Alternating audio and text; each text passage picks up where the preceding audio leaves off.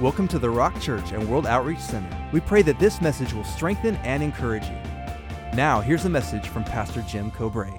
I have a title of this message called Truly an Abundant Life.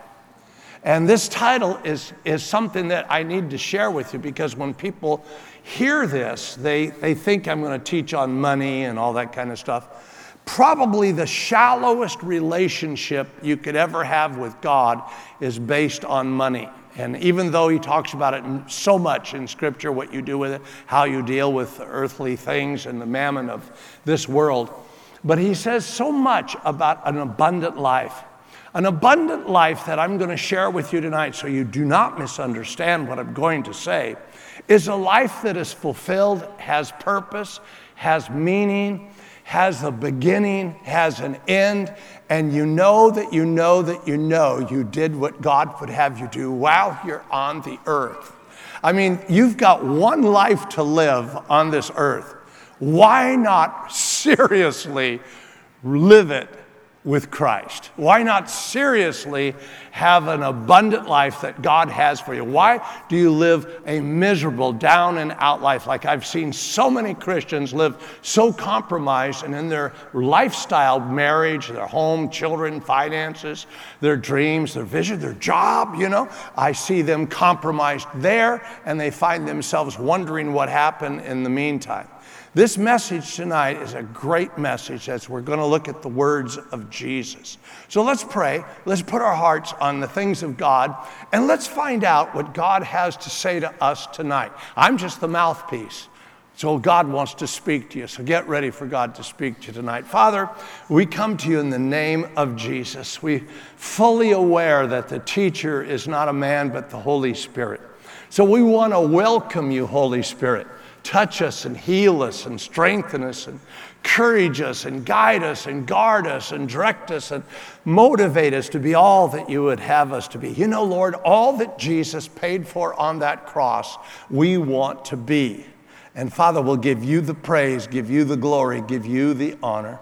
We ask you to bless us, but we also ask you to bless all the churches in the Inland Empire that are preaching and hearing the gospel of the Lord Jesus Christ right now as we are sharing the Word of God here. They're sharing the Word of God where they're at. And we ask you to bless them as you would bless us. And God, we thank you now for the anointing to touch our hearts and carry us throughout this week and we give you the praise. In Jesus' mighty name, everybody, everybody say amen. amen. Now let's try that again. Everybody say amen. Even though it's Wednesday night, the sun's gone down, it's raining outside, we just need a little fireplace in here. We could all sleep on the couch, but we don't have a fireplace, so you can't sleep.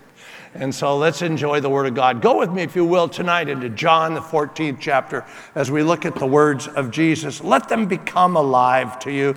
I think God's going to share some great truths with you. John 14th chapter. In John, the 14th chapter, it's kind of interesting. He's just finished a, a dialogue, if you will, with his disciples about how he's going to leave and how he's going to be gone. I, I can imagine that was shocking to the disciples, wouldn't you think? They've been walking with him, they gave up everything. Think about it. They gave up lands and homes, they gave up family time, they gave up money, they gave up businesses. And all of a sudden, the one they've been following, this Jesus, is now making statements that he's going to leave and going to go on into heaven and things he has to fulfill.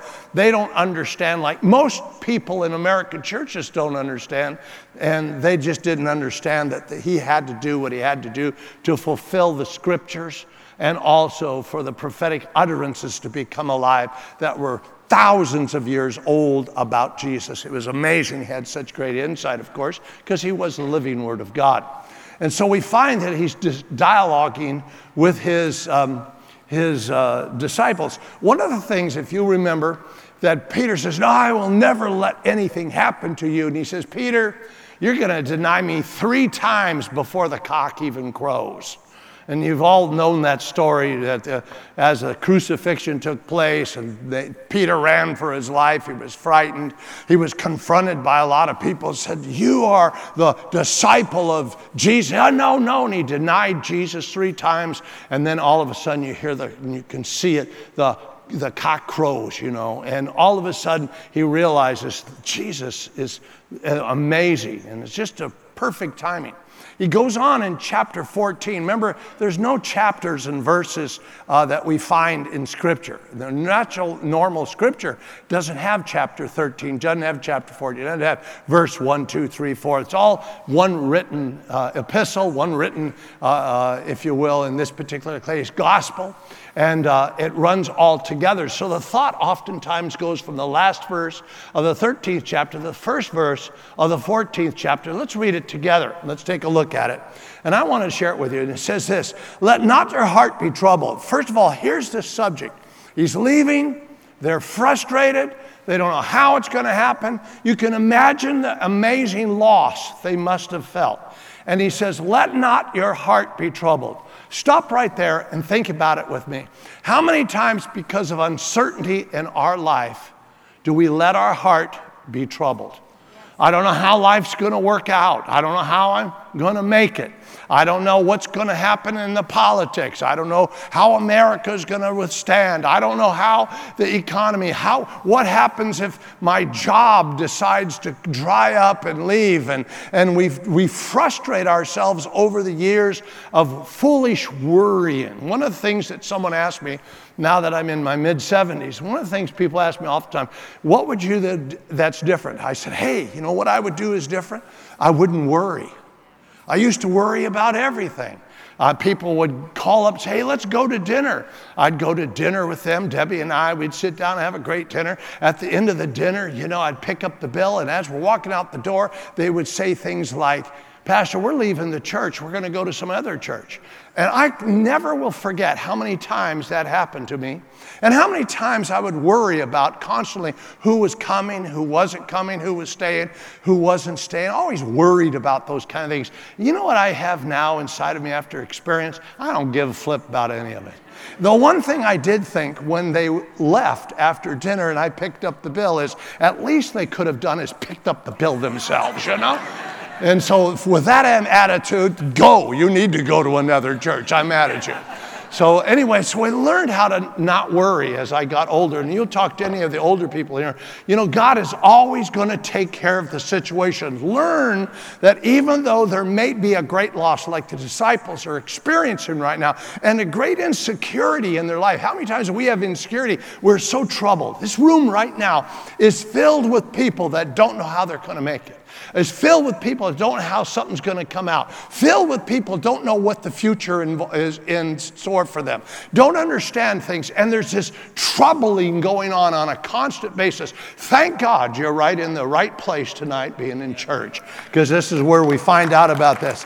So he says to his disciples, Let not your heart be troubled. You believe in God. Now stop right there. You know, most people will talk to you and they'll believe in God. They don't have a problem in that. I mean, the whole world is saying, we believe in God. Their God's just different than your God. They're, you know, they believe in God. And he says, if you believe in God, you're, you know, you're believing in God. And then he comes along and he makes a statement, believe also in me. In other words, he says, in your troubled times, in these times of insecurity, you've got to get off of what the problem is and get onto the problem solver. I want to take you, if I can, I want to hold your place right there in John, the, the 14th chapter, verse number one. We'll come back to verse number two as we come back. And I want to take you, if I may, to, if, uh, to Matthew, the sixth chapter, verse 33. By the way, Matthew, the sixth chapter, verse 33 is what I built my life on. You know, for some of you that may not know this, uh, all my children have grown up. They all pastor. My grandkids, uh, two weeks ago, we just ordained our first grandchild in the ministry at a different church. You know who's going to preach. I have um, 13 grandchildren, really 12, one more on the way. For those who don't know it, uh, Stacy's pregnant. That's what happens when you move to a cold country and it snows. And uh, and so Stacy's pregnant with our 13th grandchild. And we even have a great grandchild. I don't know her very well. I went up to her the other day at a family reunion and I said, Hi, I'm your great grandpa. She was eating. She looked up at me and she went, kept on eating. I said, I, Hi, I'm your great grandpa great grandpa. She just kept on eating. And I said it a third time, she just kept on eating. Then she looked at me and she put her head down and kept on eating. And I thought, well, she doesn't even know who I am, but that doesn't mean anything. She's still my great granddaughter. And so here's the point that I'm trying to make to you tonight. This verse is so powerful. He says and he tells us something. For every one of us in this room, he gives you a formula right now for success in every area of your life, in your home, your family, children, whatever it might possibly. Be. Here it is, one verse out of all the entire Bible. And everybody can say whatever they want, but this is my favorite verse. Uh, when I first got saved, this is the verse that impacted me the most. It says, Seek first the kingdom of God and his righteousness. Stop right there. What do we seek every day? See, these, these disciples are seeking the trouble. These disciple, disciples have the pressure on them. They're, they're finding themselves in tribulation. They're finding themselves in a situation that's just simply uncomfortable. And they're, they're actually living this, and Jesus is talking to them and says, Don't let your heart be troubled because you're oftentimes troubled in your heart. But if you believe in God, believe on me. And he doesn't say, Try me. He doesn't say, Suggest, I suggest you, you know, think about me more often. He says, Believe on me. And he's going to describe what that means in a little bit later on as we look at the scripture. But it's fun to see these words. Seek first. We seek everything. You know, when we have problems, we seek the answer instead of seeking God. The answer's worked out the moment you hook up with God. Let me say that again. When you have problems, when you have trials, when you have pressures in your life, and you know, one guy could say, Well, my wife just left me, took all the kids, and took all the money, and I don't have anything, and it's raining outside, and I'm miserable, and I'm down and out, and I'm gonna sleep in my car tonight, and I just feel like this is just terrible. What am I gonna do? Let me tell you something. The answer, as soon as you get on Jesus instead of the problem, you know, most of the time we got to think about, uh, got to get her back, got to get the house right, got to get the children right, got to get the money back. Got, these are the answers to the problems, the natural instead of the spiritual. So he says, seek something. He says, seek first the kingdom of God and then the righteousness. Righteousness is the right way, the God's way of doing life. That's what that's really talking about. The right way, he says, and then make sure you practice that right way. And these things shall be added onto you. In other words, all the problems that you want to see solved, all the stuff you need to have, they'll all come as you do something in your life seeking God first. And that's why tonight, when I just gave you a little exhortation about the teenagers and, and, you know, coming to church, because your teenagers should see you getting so excited about being in church on Wednesday night that they don't see it as, oh, I'm mom's just sitting in there, dad's just sitting there because they, they have nothing else to do but pick me up. They should see that this is the best thing they should do. They should know you tithe, know you worship, know you lift your hands, where you seeking first, and then everything that you want is going to be added on to you, including the insecurities that you may be facing from time to time. And then verse number 34 comes along and says, right after verse 33, there's verse 34, therefore do not worry about tomorrow. I mean, why would it come seek first the kingdom of God and his righteousness and all these things that are bothering you, all these things you have lack of, but you have a desire for? They'll all be added onto you, but why do you worry about anything? And that's where we find ourselves most of the time as Christians worrying about stuff, being troubled in our heart about the insecurities of our life, the things we really don't know and can't figure out. We start to worry about them. And then he says, Listen, don't even, and then he goes on, he says, Why do you worry about tomorrow? Today has its own word. Deal one day at a time. Today I'm a person of faith. Tomorrow I'll get up and then I'll be a person of faith tomorrow. But I'll deal with tomorrow's problems tomorrow. Don't deal with tomorrow's problems today. Most people take tomorrow's problems today and it's overwhelming to them because they got tomorrow's problems today and they don't even have to deal with tomorrow's problems today. And that's the greatest note you'll ever know right there. And so we come along and we see this. Remember this in Matthew, the 11th chapter, verse number 28. It says, All ye that are labor and come, uh, come on to me that are heavy laden, and I will give you what? Rest. I mean, God has constantly looked for his people to be at rest. And how do you be at rest? How do you be fulfilled? How do you become successful in your job, in your marriage, your home, children, everything? Is that seek first the kingdom of God and his righteousness. And then the, all everything else is going to add your kids, your finances, your dreams, your vision, your job, your business, whatever it might possibly be that you're believing God for in the future, it'll come to pass. Is anybody listening? Go back with me now, verse number two. Now let's just let me explain a couple of these verses, and then we're going to go right to the verse that I want to go to for, for later on. In verse number two, it says, In my father's house there's many mansions. He's talking to them. He says, What are you worried about? The word mansion is, is an interesting word. Uh, the word mansion means dwellings. A lot of times we labor on it. God's going to build me a mansion bigger than your mansion. Billy Graham has a mansion bigger. Let me tell you something. I don't know what the dwelling is. It's probably Jesus. And I don't know how all that works, but nobody really does. All it is is speculations and thoughts, and certainly wouldn't teach it as thus saith the Lord. But I know this God has a dwelling place for you, and man, you're going to love it. That's such a cool idea. That's what he's telling his, his disciples. And he says that in, in, in verse number two. He says, Many mansions.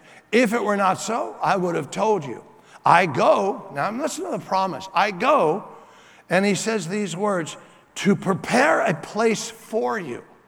I go, so when God said that, when Jesus said that to his disciples, I would have thought you would have heard a big, whew, problem solved.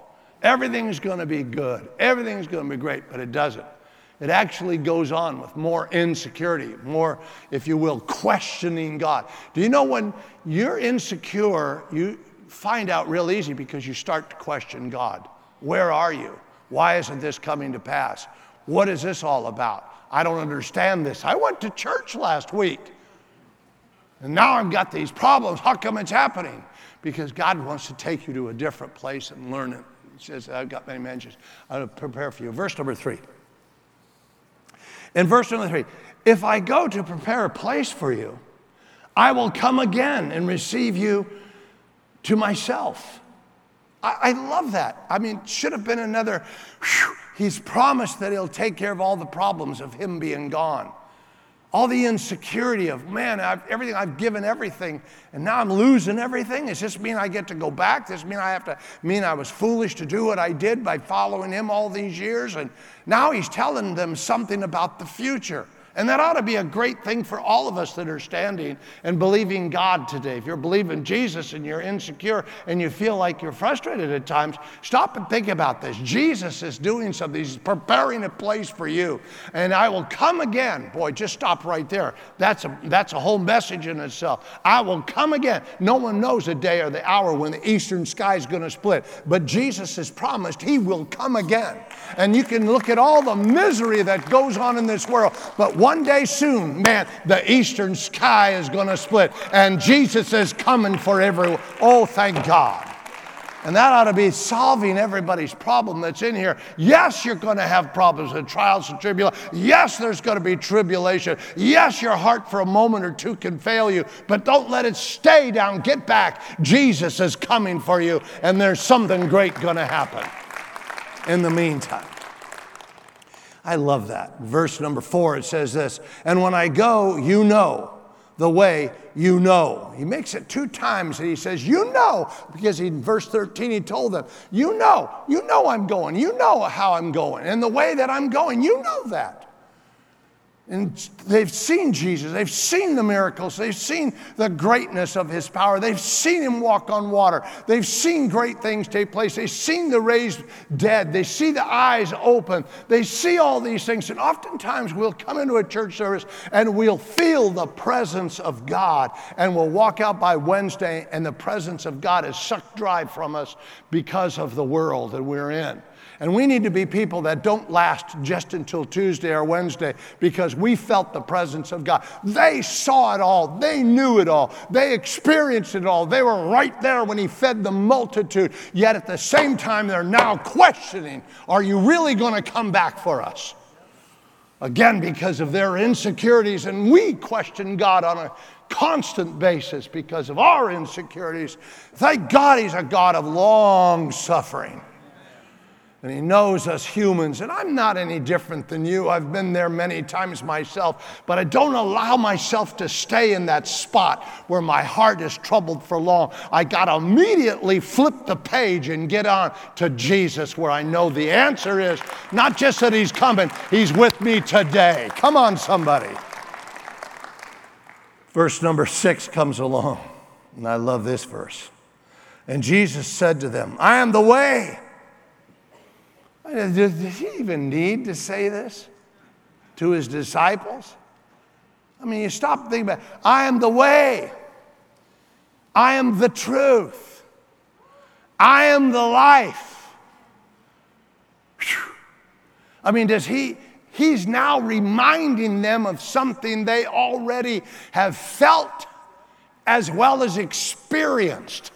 You and I have felt his presence and experienced his love. And we oftentimes, like his disciples, we forget it. And he comes along and he reminds them. And we tonight are reminding you that Jesus is the way. The most important thing for me when I read this is these words I am. He is. What in the world does that mean? Do you remember, if you will, do you remember when um, uh, Moses was before Pharaoh. And, and, I'm sorry, before uh, God on the mountain. And, and, he says to God, I've got to go and consult with the, uh, the children of Israel. I've got to go tell them who sent me. Who shall I say sent me? Because, man, I'm telling you, Moses had to get through the doubt of the children of Israel and then go to the Pharaoh. And if he couldn't get through Israel that didn't think much of him, he'll never make it to Pharaoh. So he goes to God and he says, God, who shall I say? What name is your name that I can tell them that you sent me? And what does God respond? I am that I am. And tonight I just want to remind you that the word isn't John or Joe or Billy or Bob or Juan or anybody else. The name is I am, which means I am everything. I'm the Alpha, I'm the Omega, I'm the up, I'm the down, I'm the fulfillment of everything in life. I'm not just somebody with a name, I'm everything that there is that exists, exists because of the power of my word. Oh my goodness, the Bible says He holds it all together by the power of his might. If it wasn't for Jesus, this world would fly apart into the universe every single day. He is, I am. And I am is with you every single day in the midst of your insecurities, in the midst of the times of frustration. We forget that all the time. We look at approach to life and we're fearful of the future because we don't know the answer. We don't know how it works out. We calculate, don't we? Our, our, our calculations over and over trying to figure out how it's all going to work. Let me tell you something about God. He can, we know that two plus two is four, but with God, two plus two is whatever He wants it to be. Are you following me? He supersedes the natural with the spiritual. I mean, no one does what he does. No one calls the dead that is naturally dead back to life or open the blind eyes. His word supersedes what you think is only possible. God supersedes the natural with the power of his spirit, the Holy Spirit. And it's a wonderful thing to understand that the I am is with us today. But I love these next two words I am and I love this. He doesn't say a way. Put it back up, the words, put it back up. Verse number six. I am the way. There's only one way. I don't care what the world says. I don't care what politicians tell us. I don't care what the so called majority agrees upon. I don't care what society says. I'm here to tell you there's only one way, and his name is Jesus. This is not something, well, you do what you want to get to heaven, and I'll do what I want to get to heaven. Or you do what you want to receive the blessings of God, and I'll do what I, you know, it's all going to come out in the wash anyway. There is a, he's the, not a. He is the way. And stop and think about what the heck that means. I mean, it's just amazing when you stop and think about what is the way. I mean, the way is interesting because when you're lost, you want to know what the way is to find where you're going. When you don't know how something's going to work, He is the way how things work. When you don't know how marriage is going to work, He knows how to make the marriage work. He's the way. When you don't know how to raise the kids, He'll tell you how to raise the kids. When you don't know how to love your wife or your husband, and, and you, he'll tell you how to do it. He is the way. When you don't know how to make a business work and you're failing, how are you going to pay your bills? He's the one that'll show you the way. Because He is the way. Is anybody listening to me now? And all through Scripture, man, I could sit here tonight and not teach anything else but that one word. How He's the Word. There's so much Scripture on it. But I just want to pop a couple of them at you. In Exodus, the 14th chapter, verse number 16, we see Moses. And it's an amazing thing. He's in trouble. He's gotten all the children of Israel out of bondage, and they've left with all the wealth of Egypt. His back on one side is against the Red Sea. Some uh, theologian I just read, I just funny because some theologians are really crazy as a $3 bill. And when someone says they are theologians, doesn't mean anything because they could be nuts. He said, Oh, the Red Sea at that place was only six inches deep. Well, my goodness sakes alive, then that's a bigger miracle than if it was deep because they all drowned in six inches of water. I mean, what an idiot, you know?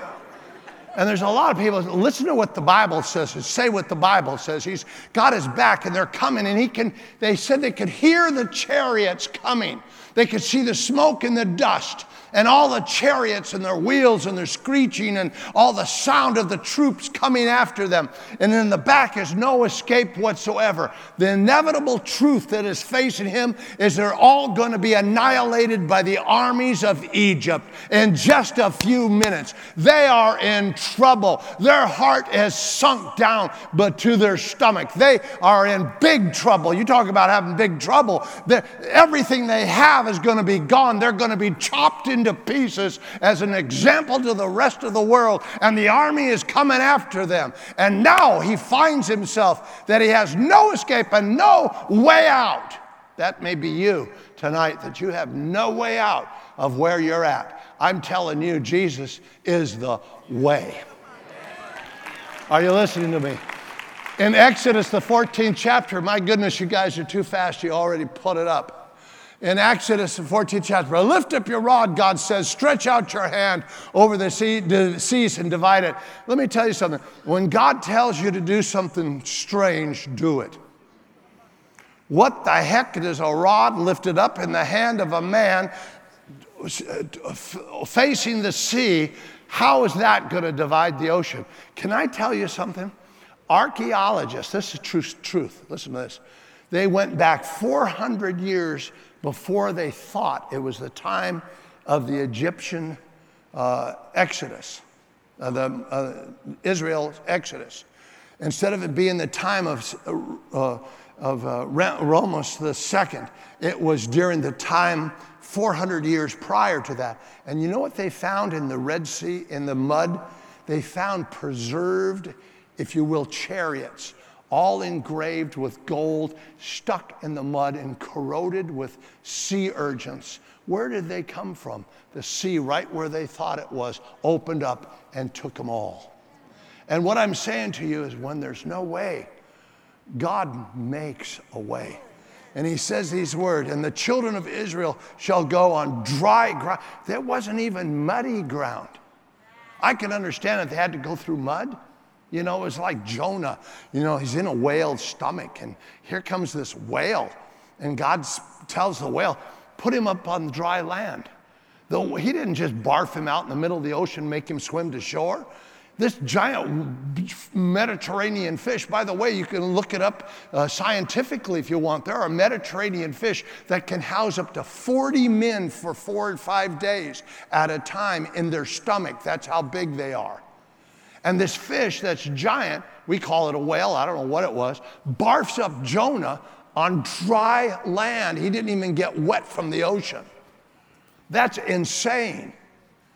God can do what he wants. Why? Because he is the way.